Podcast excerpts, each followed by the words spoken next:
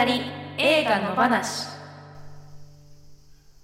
さあ始まりました。女二人映画の話第111回宇宙魔王です。この番組はシンガーソングライターの三田村千春と宇宙魔王の女二人が映画についての話に語っていく番組です。映画好きなあなたやこれから好きになるあなたも一緒に楽しくおしゃべりしましょう。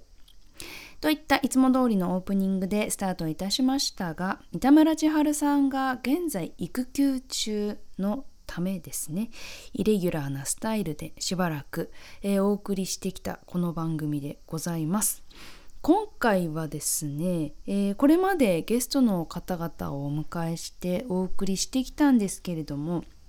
ちょっと今回はね久しぶりに宇宙魔を一人喋りでやっていこうかなと思っておりますのでどうぞ今日は、えー、ちょっと何と言いますかあの宇宙魔一人かよと思う方もいるかもしれませんけれどもなんとか頑張って、えー、おしゃべりしていきたいと思いますのでどうぞよろしくお願いいたします。まあ、そんな宇宙魔王なんですけれども、えー、ちょっとまずはね近況から少しお話ししようかなと思います。あの毎日ね暑いですね本当に夏が来てるなと夏だなと夏真っ盛りだなということを感じる毎日でございます。そんな中ですね宇宙魔王は先日魔王フェスというねイベントをやってきました。サッカーのスタジアム私が応援しておりますミッドホーリーホックのホームゲームの試合前の時間にですねスタジアムの外にある、えー、スタジアムの外にあるサブグラウンドを使ってですね音楽イベントを一応宇宙魔王主催という形でやらせてもらってきました。骨ボーンのエミリちゃんもね出演してくれましたしあとは三木夏美ちゃんシンガーソングライターの女の子とそしてストレイテラーの堀敦さんがね出てくれたりとかしてですねまあ本当に暑かったんですけれどもサッカーのサポーターの皆さんとね盛り上がったいい一日が作作れたんじゃないかなと思ってます。でね、まあ、そのライブの準備もいろいろあったりしてであとこの夏もライブがいっぱいあってで秋以降もすごいライブを決めててですね結構頑張んなきゃいけないなっていうライブがたくさんあってあのねその準備になんか日々追われててですね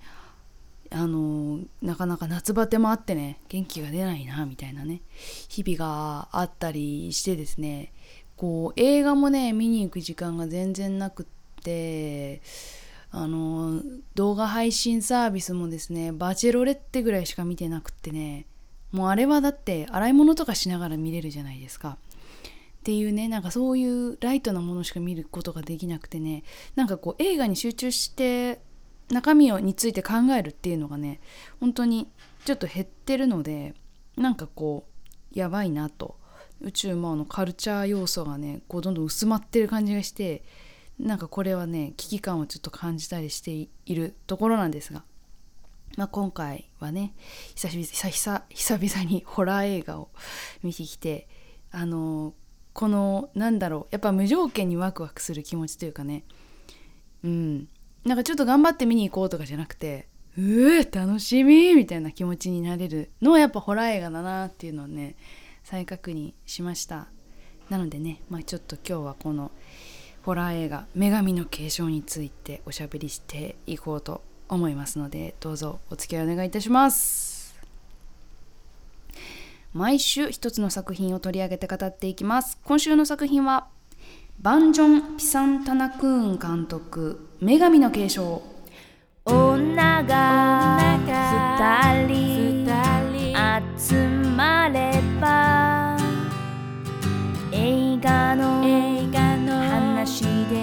で日が暮れる。ダラダラ。ズルズル。ゆるゆると。今日も平和な木曜日。今日も平和な木曜日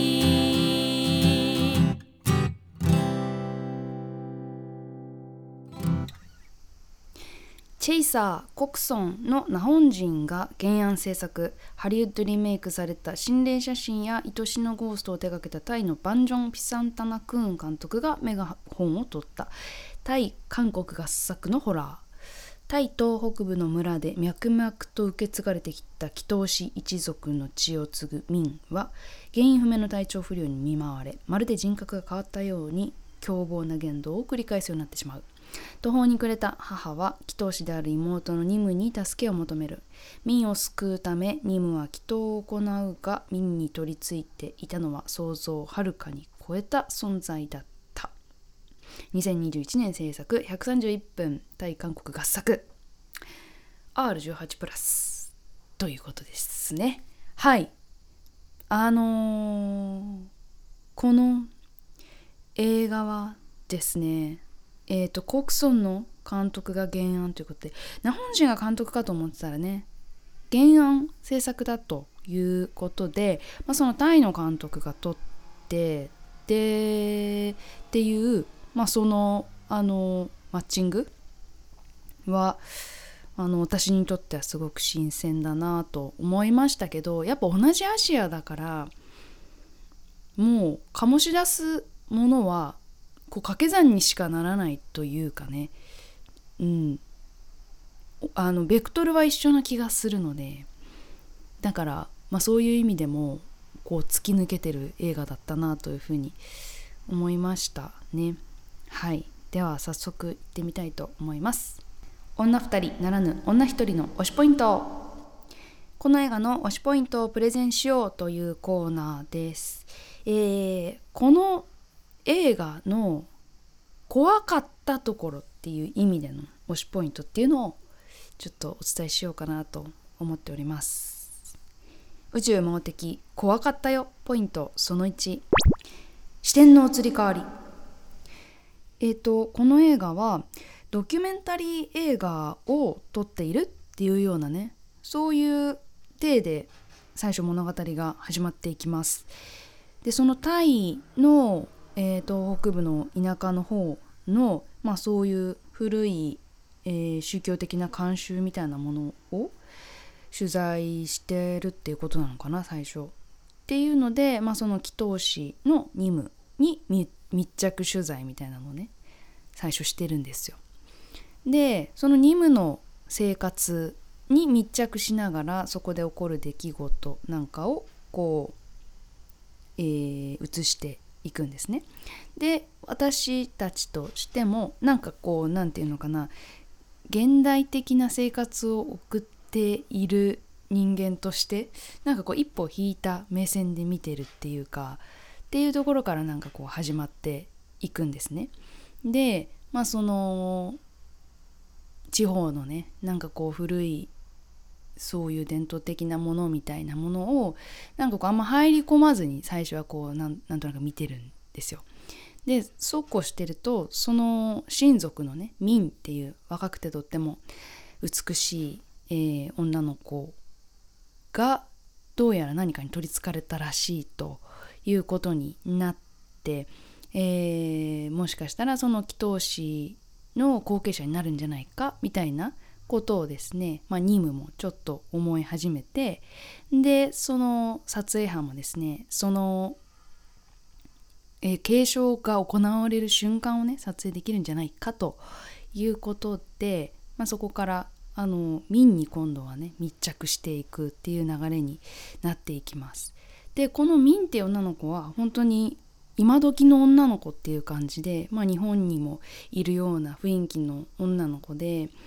全然その何て言うのかな自分たちと離れてる感じがしない子なんですね。なんですがその子に次々と異変が起こっていくっていうところでなんとなくちょっとねなんかこう近近づいてきてる感じがするんですよその怖い要素がね。このこんな女の子にもその何かが降りかかっていくのかっていうのをこう見ていくわけです。でそうするとですね、まあ、事態はどんどんこう悪い方向に行くわけなんですが最後にですねえっ、ー、と視点がねこれまで見ていた側だったこっちに視点が移ってくるというかあこっち側も中の人だったんだって思うっていうかね最終的に。全然外側から記録してるだけの立場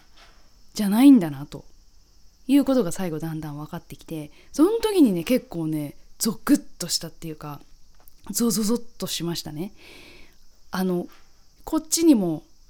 その矛先がいつ向かってくるかわからないっていうなんかそういうモードにどんどんなっていくんですよ。でそのね視点の移り変わりをじっくり見ていくとすごい怖いなと思いました。そこがねまず一つ目の怖いポイントです。で怖いポイントその2いきます。宇宙盲的、えー、怖かったよポイントその2土着的な信仰の面白さと怖さやっぱこの何て言うのかなえっ、ー、と宗教とか信仰の生活へのこう関わり方っていうのはやっぱりその西洋の文化の中にはないやつだなって思ったんですよね。でそういうものがやっぱアジアとか、まあ、この間見たあのカナルタとかもね近いものを感じましたけれどもあれはアマゾンのね話だったりしたんですがそのなんかそういうねハリウッド映画とかヨーロッパの映画にはない恐ろしさっていうのはその土着的なものというかその土地にとどまって生きてきた人たちの話でねなんかこううん狩猟民族的なねなんかこう土地を移動して開拓してっていうんじゃない人たちのその土地との関わり方っていうものの深さっていうのをやっぱ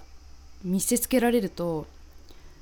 うわ面白って思うけど怖って思うっていうかね。なんかこうやっぱりどこの場所にいても信仰できるもの？例えばそのね世界三大宗教みたいなキリスト教とか仏教とか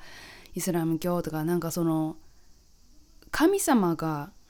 えっと一人しかいなくてっていうね。なんかそういうものって多分どこにいてもこう同じように信仰できるんだけれどもなんかやっぱその土地にいるからこそ何かを信じざるを得ないというか何か目に見えない存在をこう感じ続けなきゃいけないというか感じ続け感じさせられてしまうというかねなんかそういうものがこう信仰につながっていくんだなというふうに思ったんですよね。でまあそういうのがあのそのこの映画で描かれているようなタイの祈祷師の人たちの儀式っていうものってやっぱそんなにね遠いものと感じないだからなんかあんまりねそれそのものには怖さを感じないんですよね。なんか普通の光景というかね。なんかあの日本の方がちょっと怖いと思うことありますね。その日本のあの田舎の風景を撮影したドキュメンタリーとか見ててなんかこう山奥にあるなんか祠にみんなで集まってそこでこうお祈りしてからなんかご飯食べてるみたいなのとか見るとちょっと私はなんかねゾワッとするものがねあったりするんですよね。なんかね他人が信じてるものがわからないっていう感覚がある気がするんですよ。他人がすごく強い思い入れを持ってるものがこっちにとっては何でもないものっていうことがすごい怖いっていうかでもその人にとってはすごい大事じゃないですかそういうものって。でなんかその強い思い入れをなんかこう各土地でね違うものをみんな持ってるっていうことがなんかね私にとってはすごく怖いことだなって思うんだけどすごい面白興味深いことだなとも思っていてそういうの感覚はうんなんかやっぱこういうホラーアジアのホラーとかにはすごくあるんだろうなと思って、まあ、その国村とかもねその宗教とか神様とか信仰とか、まあ、そういうものをテーマにした映画だったんですけれども、まあ、引き続きこれもそういう要素が、うん、強くあってっていうのはね、うん、あのすごく興味深く見たところでした。はい。ということで、えー、サクサクっといきましたけれども宇宙魔王の推しポイントでした。二人の話今夜のコーナー。もうちょっとこうだったらいいのにな。はい。今日はちょっと新しいコーナーにしてみました。あのまあ映画見た後にね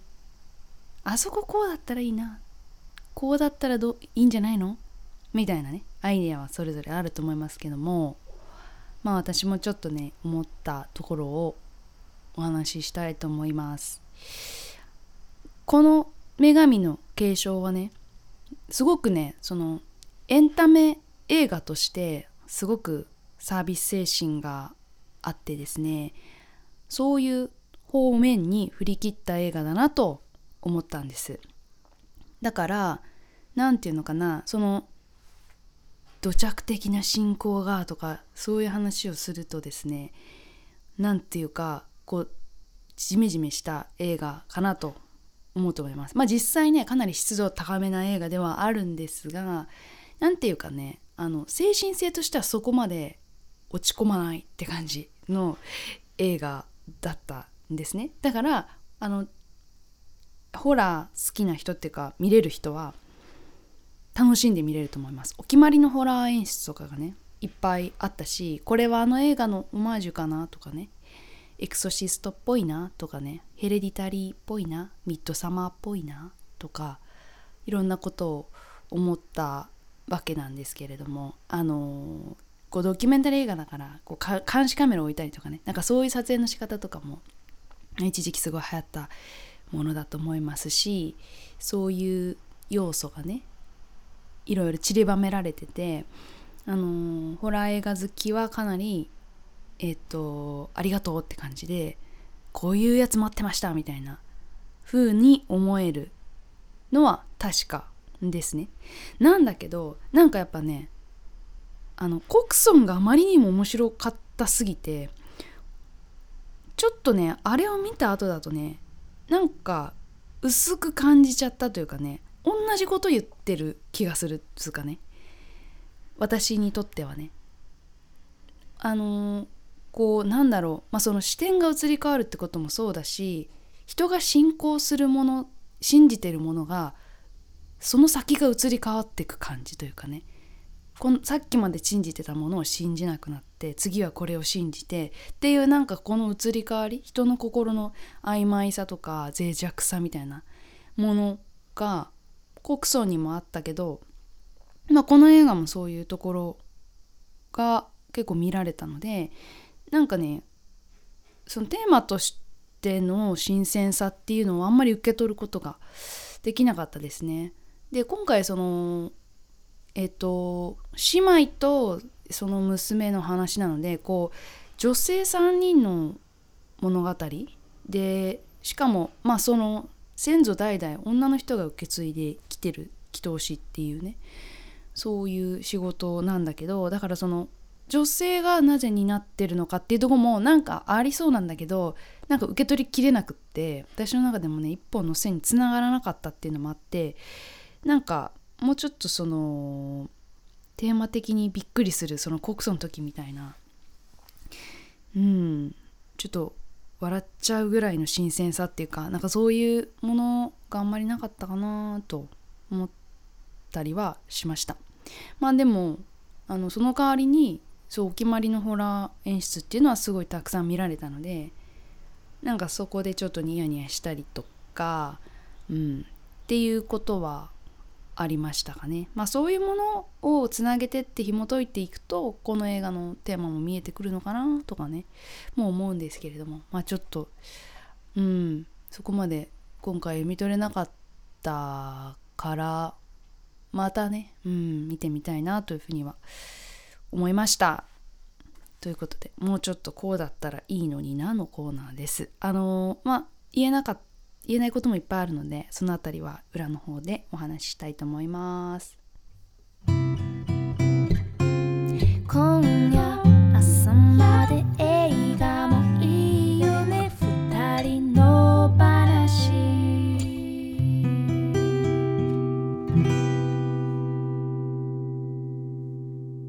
女二人映画の話。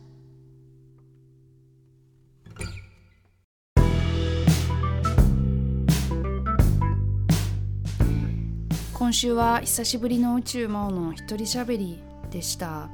なんかやっぱ喋る相手がいないとサクッと終わっちゃうね。なんかこうプレゼンほんとプレゼンみたいな感じになっちゃって。うん。やっぱね人と対話するっていうのが一番いいですよね。そうするとね自分の考えもまとまってくるしいろいろとね引き出してもらえたり相手の話聞いてああそうだなこうだなって思ったりとかね。やっぱそういうのが楽しいんですよ。うん、っていうのをねまたやりたいなと思った。うん。一人喋りもいいけどね。うん。付き合ってくれてありがとうございます。まあでもねやっぱりこの番組は対話をしていく番組ですから次回次回は三田村さんが戻ってきます。次回113回三田村千春さんカムバックです。ここから多分あのレギュラーで戻ってくるんじゃないかな。と思います。まあでもねあのいろんなことが起こりますからね。あの小さなあのお子がいるとね。なのでまあその辺りはこう臨機応変にやっていきたいんですがひとまず三田村さんカムバックというところでやっていきます。で次回の第113回はですねコリン・トレボロー監督「ジュラシック・ワールド新たなる支配者」こちらでいきたいと思います。やっぱね夏休みだしちょっと景気のいい映画行っときましょうということでこれになりました。ジュラシック・ワールドシリーズはねあのやっぱり私は小学生の頃テレビで何度も放送されてたのを何度も見てた世代でもうやっぱね本当に好きです。もうめちゃめちゃ楽しいですよね。まあ、この楽しい映画をね三田村さんがどんな風におしゃべりするのか。皆さん楽しみにしていてください。はい。ということで、えー、三田村さんカムバックということで改めてねお帰りメッセージをくれたら嬉しいです。あとは感想やご意見お待ちしております、えー、この作品を扱ってほしいなどのリクエストも大歓迎。過去回の感想はいつでもお気軽に送ってください。あの YouTube のコメント欄にねあの感想書いてくれたりしてくださってるの結構読んでます。あのそこでもいいですしメールで送ってくださればこの番組で読ませていただきたいと思います。であのずっと止まってますけれども2人の話ステッカーもいつか送りますのでメールメールぜひね採用させていただいた方にはステッカーをお送りしますので住所と本名も忘れずにお願いいたしますメールアドレスは2人の話アットマーク Gmail.com ですそしてこの番組はですね、ポッドキャストと YouTube で聞けます。お好きなお好きな聞き方でどうぞ。YouTube の方はコメントやチャンネル登録グッドボタンをお願いいたします。Twitter、Instagram やっておりますのでアカウントフォローお願いいたします。ハッシュタグ2人の話をつけて感想やご意見つぶやいていただくと、えー、宇宙魔王三田村千春が見に行きますのでぜひどしどしつぶやいてください。そしてこの本編と合わせてですね映画のネタバレを含むさらに喋り足りないことを女二人映画裏の話としておしゃべりしてます。こちらはですね女二人映画裏の話のノートにて音声配信中ですので一つ100円で購入していただくと聞くことができます。ノーカットネタバレ大ありの野放しなトークをぜひ聞いてみてください。今日も宇宙も一人でこの女神の継承についてお話ししてみたいと思います。最後のね最後にとんでもないことをねぶち込んできましたのでその辺りの解釈とかねちょっとお話ししてみたいなと思いました。はい。ということで、えー、宇宙魔王たくさんライブやってます。この夏秋ねあの本当に素敵なミュージシャンの方々とツーマンライブが結構多いかな。たっぷりあの聞いてもらえる機会が多いですので東京茨城、えー、そして仙台行きますから是非皆さん遊びに来てください。そしてこの映画面白かったよとかねそういう感想も直接お話に来てくれたら嬉しいです。待ってます。ということで今回は宇宙門一人しゃべりでお送りいたしました。次回の第113回は三田村千春さんがカムバックです。8月18日8時の配信です。どうぞお楽しみに。さようなら。